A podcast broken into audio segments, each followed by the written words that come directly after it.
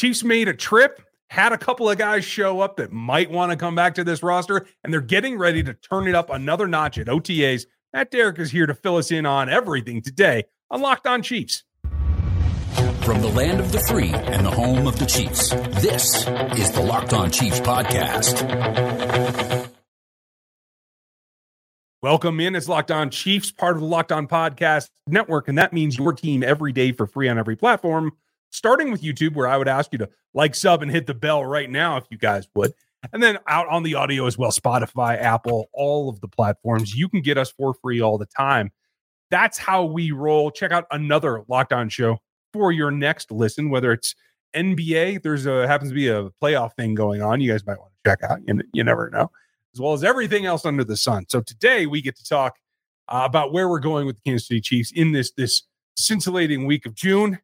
Matt Derrick from Chiefs Digest is here to, to guide us through that.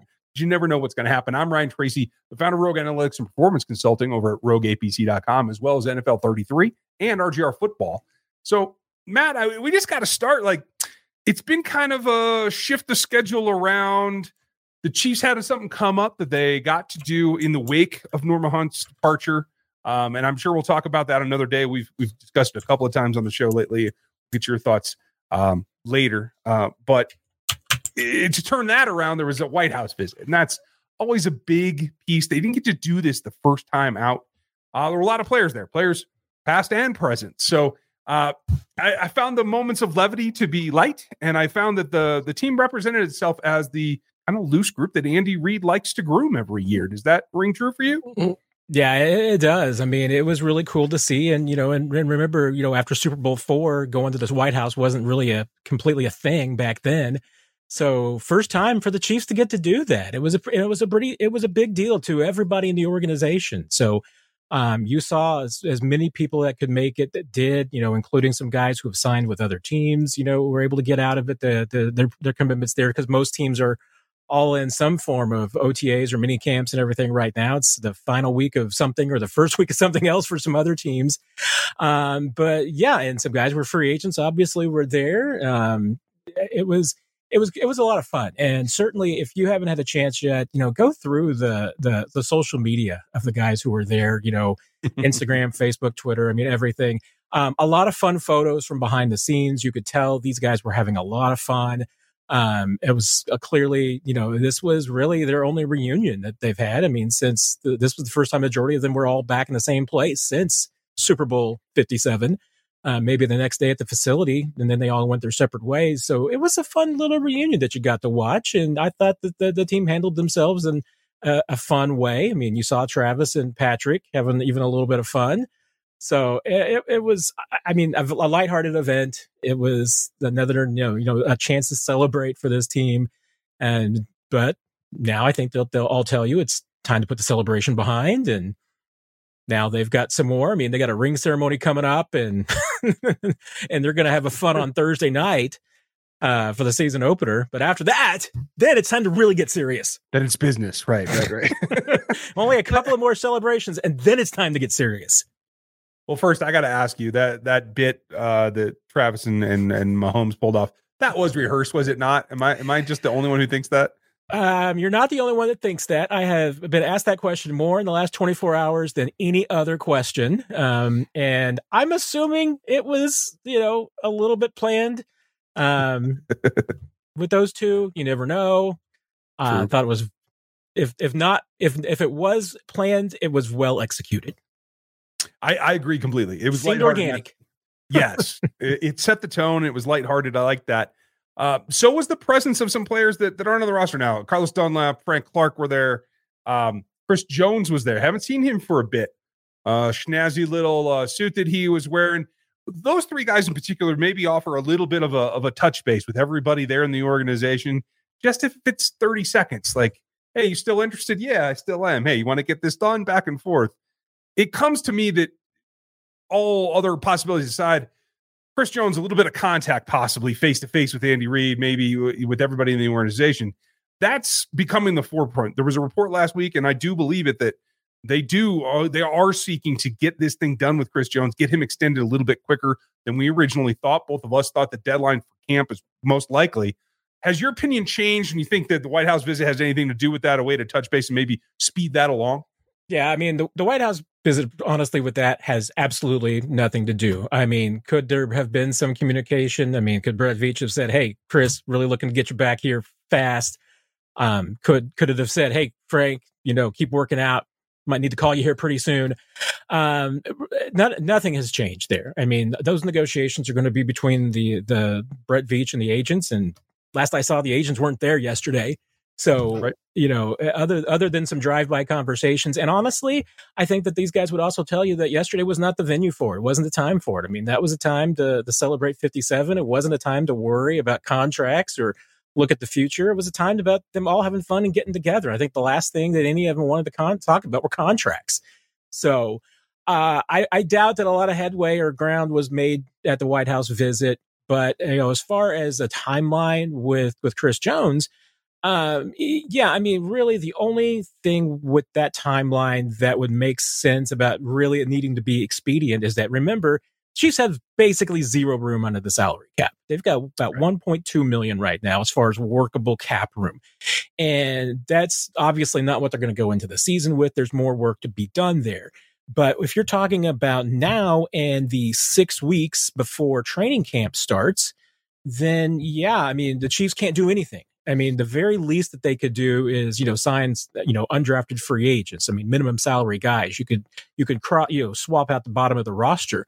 But if you're the Chiefs and you're trying to make a splash, like signing a wide receiver, a veteran of some sort that may be out there, or you're trying to bring in a veteran like Frank Clark, who's going to make a little bit more than league minimum, um, you got no room to do it. So there's absolutely no leeway for this team until a deal with Chris Jones gets done. Um, I mean, July 15th is still a good date to just have in your head. I mean, if you want to bet the under that it gets done before that, I would not bet against you right now because there certainly seems to be momentum for that to happen. And like I said, the Chiefs are motivated to make that happen because the sooner they do, the sooner that they could make some other moves if they want to. So one has to come before the other as far as just the cap space goes. Um, but I, I, mean, it's also not a necessity. I mean, if the Chiefs wanted to wait until July 15th to get a deal done, and on July 16th, they're signing some guys uh, with Frank Clark, you certainly could do that. And honestly, I mean, with, you know, adding anybody else, once the mini camp ends next week, it's not like anybody is getting together again because right. everybody in the NFL is on vacation. They're, they're doing, I mean, I am absolutely certain that between the end of mini camp and the beginning of training camp that Patrick Mahomes' schedule was already booked. So it's not like he's just going to be waiting in Dallas for some receivers to come down and hang out with. Everybody's got their time tied up with. So I don't know if it really is critical as far as timing goes. I just know that, yes, Chiefs need Chris Jones done before a lot of other things could happen. Yeah, I, I see it that way too. And yeah, I look forward to Patrick's trip to Kirk's Caicos and whoever else he has to shoot uh, commercials for the whole nine yards. I'm but sure State Farm's got some time booked. I have to think so, right? uh, so there's a lot for everybody to do, and we're going to talk about what has to be done next. Certainly this week, and then obviously in mandatory minicamp coming up next. First, I got to tell you about our pals because they are back. Bird Dogs is, and they have a great deal for you. They make some of the best stretch action wear that you want to get into. It's khaki shorts. They're designed for like a slim fit around the thigh and the leg and giving you that look that you're looking for, but still allowing you to move and do the active things that you like. Uh, you can get the exact same thing from Lululemon or something like that, but these fit a lot better.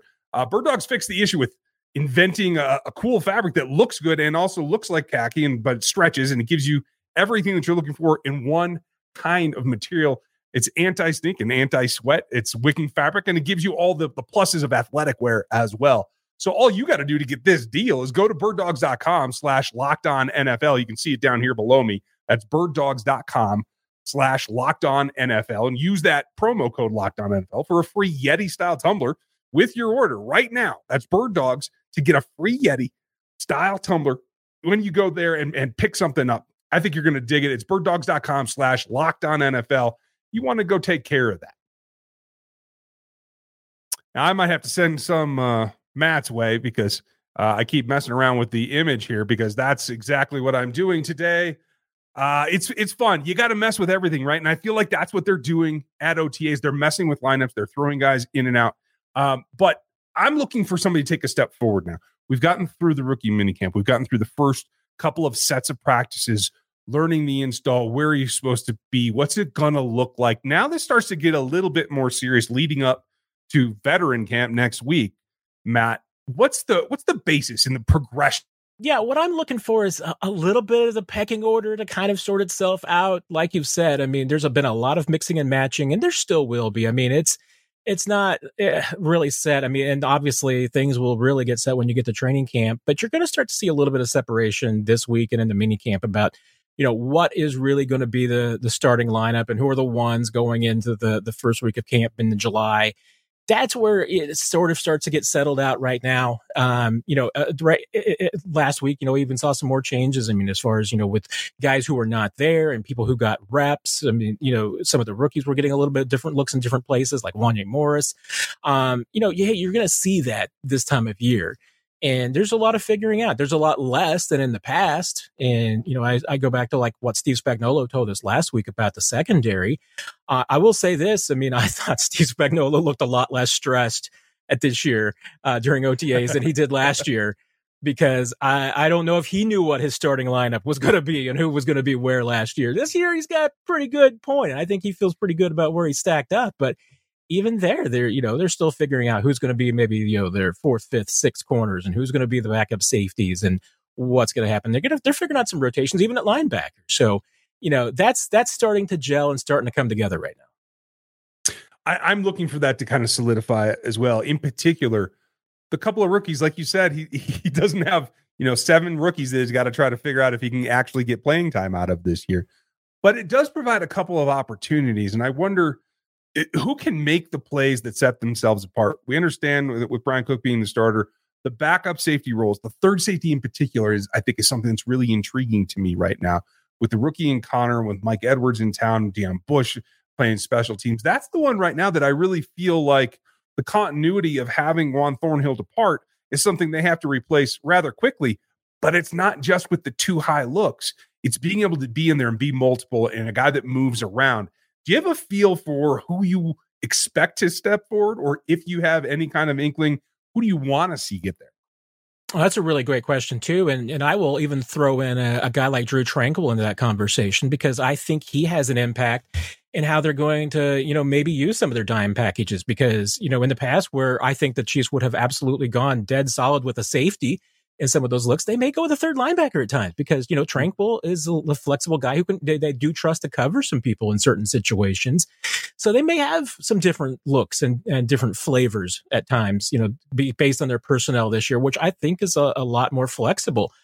I think you're right. I mean, it, the corner and safety groups are going to be really hard to figure out because uh, I mean the Chiefs have got a lot of corners. I mean, I was trying to figure out when they drafted Nic Jones where he's going to fit in, and and I do think it's still difficult, and that's you know discounting the fact that Nazeeh Johnson's a guy who's looked really good and really comfortable this this this summer. Where's he going to fit in? I mean, with all those bodies. I mean, it's a good problem to have if you're the Chiefs because normally at this time of year we've been talking about, hey, who can the Chiefs go out and sign to bolster this group? They don't have to, but they're going to have some tough decisions to make. And I and, I, and at safety, I feel like that they're the same way. Even though it's about getting some of the new faces, Mike Conner, like Mike Conner, I'm combining Chamarri Conner and, and Mike Edwards into t- one guy, uh, like I used to do with the Minnesota Vikings quarterback, the Tommy Kramer, Wade Wilson. There you um, go. Wade Kramer, Tommy Wilson. Yeah. Um, shows my age right there for everybody. but yeah, I mean, they're going to have some tough decisions, but that's a good problem to have because their tough decisions in the past on defense really weren't that tough. I mean, it was kind of the lesser of two evils. And this time, I mean, this year, they're going to have to wave some pretty good guys to get down to 53. Yeah, certainly in that secondary group. There's a couple other groups that I have more questions about because I don't think we've gotten to either see enough of, of competitive spirit or, or just the nature of OTAs. We're going to cover those groups next. So, Matt, we're going to circle back here to a couple of the position groups that I am uh, intrigued in, let's say because I don't feel like we've we get enough out of OTAs for either of these positions because of the nature of what OTAs is. Yes, it's a passing camp. You'd think that that actually gives away, uh, you know, some some ability, a, a look at the wide receiver group, but in playing coverage against them, you have so many young players. I think the the highlight reel from OTAs gets a little bit out of sorts. what does it actually give you about in terms of like understanding the offense, what a guy's going to be prepared for coming into training camp? Can OTAs really give us any kind of glimpse of what the reality will be come July, August? Eh, it does. And I will say this it doesn't show up on highlight clips or photos or anything you're going to see from OTAs because the things you learn about these guys and what, you know, will help guys either move up in the pecking order or cost them jobs is going to be things like showing that you've picked up the offense, that you've picked up the playbook, that you're lining up in the right places, that you're making the right decisions, that you know your responsibilities. And highlight real plays are nice, but those aren't what help you get jobs and help you move up the roster. I mean, and especially at receiver. I mean, you know, and to me, that's the thing is that if you're a wide receiver and you're not impressing me right now, this time of year, when are you? Because right. these guys can't put their hands on you. All they can do is guard you with their feet and, and they can jump, but that's it. So if you're not getting open right now and you're not making plays right now, I don't know when you're going to make plays. So I mean that's that's why I mean you know I know everybody's been excited about Justin Ross and I'll admit I mean mm-hmm. the highlights have been spectacular but I'll tell you who my comp for him right now is it's Demarcus Robinson because Demarcus Robinson did this every year Demarcus Robinson owned May and June every single year and all of us all wrote stories telling you about how this is the year that Demarcus Robinson is going to break out and just take over the world and Demarcus Robinson was who he is, a, a fine player year in, year out. But that's what he was. And, you know, and the fact that he dominated in, in, in May and June because he's six foot four and good size and a great, great athlete and nobody can guard him. So that's why I say pump the brakes, wait until July and August, because as, as the wonderful phrase that I do love, no matter how many times I hear it in the NFL, wait until the pads come on. Okay. I, I I won't argue. I'm waiting for the pads to come on for the other position group that I want to see because pass rushers don't get to do anything in these camps. You might no. as well be playing cake with offensive. You line. are playing patty cake out there. I, it's more of dance moves for offensive tackles than it's anything for the defensive line. Um, a lot of people have been asking questions about how many of the ends are dropping. Uh, Omenihu, Karlaftis, etc. Uh, the fact is that they have a lot of guys that can be both ends and tackles. Uh, I anticipate everybody getting a healthy dose of both. Um, that includes Frank Clark. I think he'll get some opportunity outside again, and everybody can come down inside. But the question is, can they impress upon what they did last season uh, in, in finishing what second in sacks to move that along to produce more pressure overall, including getting to the quarterback? Uh, do you do you like this time of year in terms of like seeing overall athleticism, what guys are capable of doing, and do you think it translates once we get to camp? Yeah, I mean, there's at least a couple of things with the pass rushers that you get to see this time of year. And you know, in one's handwork, I mean, you can see you know how they use their hands as far as trying to to move offensive linemen. You know, even though they can't touch a, a lot, there's there's a little bit of contact on the offensive line. At least there's some hand fighting that they let them get away with. So you can tell a little bit about that and hand placement and everything.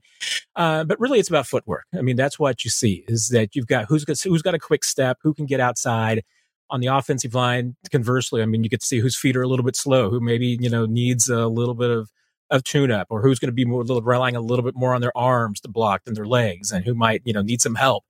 Uh, one thing about, you know, what we have seen from this, because you're right. I mean, I don't think the Chiefs are not going to do anything dramatically different this year. I mean, Steve Spagnuolo is not, you know, changing up his defense.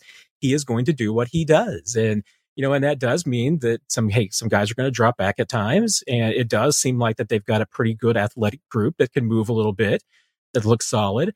Uh, what we have seen from the pass rushers, a lot of what we saw last year. I mean, you know, and why they were so effective. They're getting longer and leaner, especially, you know, a little bit on the insides, because that definitely, if anything you can do to clog up those passing lanes and affect the quarterback, even if it doesn't involve getting him onto the ground or getting a hit, helps. And, you know, and, and I still think that they're going to benefit from the fact that they've got really good blitzers at the secondary levels. And that's a big reason why they had, were successful in sacks last year because they've got some guys in the secondary that can blitz. They got some linebackers that can move. Those guys are still there. So I think they're going to be fine. I mean, you know, sacks can sometimes be a boomer bust proposition. We've seen that with the Chiefs the last two years. Their pressure rate has been pretty consistent over the last two years The difference was that in 2021, they never got to the quarterback, it seemed. And in 2022, they got there all the time. Yeah. What, who are the Chiefs really? They're probably somewhere in the middle, which means they're probably an average to above average pass rush. I, I mean, I still think they can very well be above average this year because of the resources that they've got. But at least this time of year, what we've been able to tell is that yes, they are athletic, they're lean, they can move. That's a good base to start with. I, I like that concept, and I think it uh, affords you the opportunity to then make that connection. Um, but before I let you go, I do want to finish. I, uh, you were on television, I think, last weekend, and I think you had a, a nice, a, a, really, really intriguing concept uh, in, in, mentioning uh, Norma Hunt and, and the awards and, and her influence on the league. Uh, for those who didn't get to see it, I, I think it's a great idea. Would you just kind of run us through real quickly what what you feel would be a nice homage to her? Yeah, you know, and, and there's a there's several women around the league that you know have used the words of first lady of the NFL, but there's no one has had it more consistently applied to them than Norma Hunt. And you know, it, I don't think there's any doubt. There's the things, the crazy things that Lamar did would not have been possible. Would not have been. He could not have done those without her support, and oftentimes work behind the scenes. And and I, I think that should be one of her lasting legacies is is women in the NFL I think it'd be great, especially with more and more women getting into roles on the field, not just in, you know, the, the football operations, athletic training, but also as coaches. We're seeing more women in the front offices and in the general managers' offices. It's not too long, I don't think, before we're going to see a, a woman general manager in the NFL. We're going to probably see a, a woman coordinator in the NFL before you know it.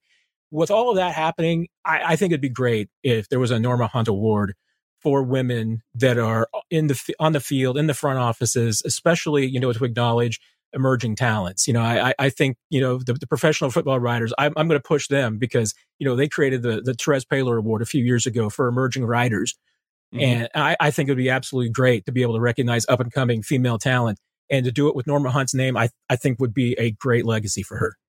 I completely agree. PFWA, I hope you're paying attention. Uh, if not, I'm going to tweet this out a thousand times anyway, so it's fine. Uh, Matt, thanks for that insight. And it's a great idea. And I, I appreciate you bringing that to the forefront as well. So, uh, folks, make sure you follow ChiefsDigest.com with everything that Matt's seeing out there at OTAs, especially for mandatory minicamp that's coming up. Matt, thanks for your time and your insight. As my absolute, always my pleasure, Ryan. Great catching up with you. We'll be back tomorrow to take a look at what Patrick Mahomes has to work with for the rest of your OTAs and who has something to prove for mandatory minicamp. Folks, have a great day. We'll be back with you tomorrow.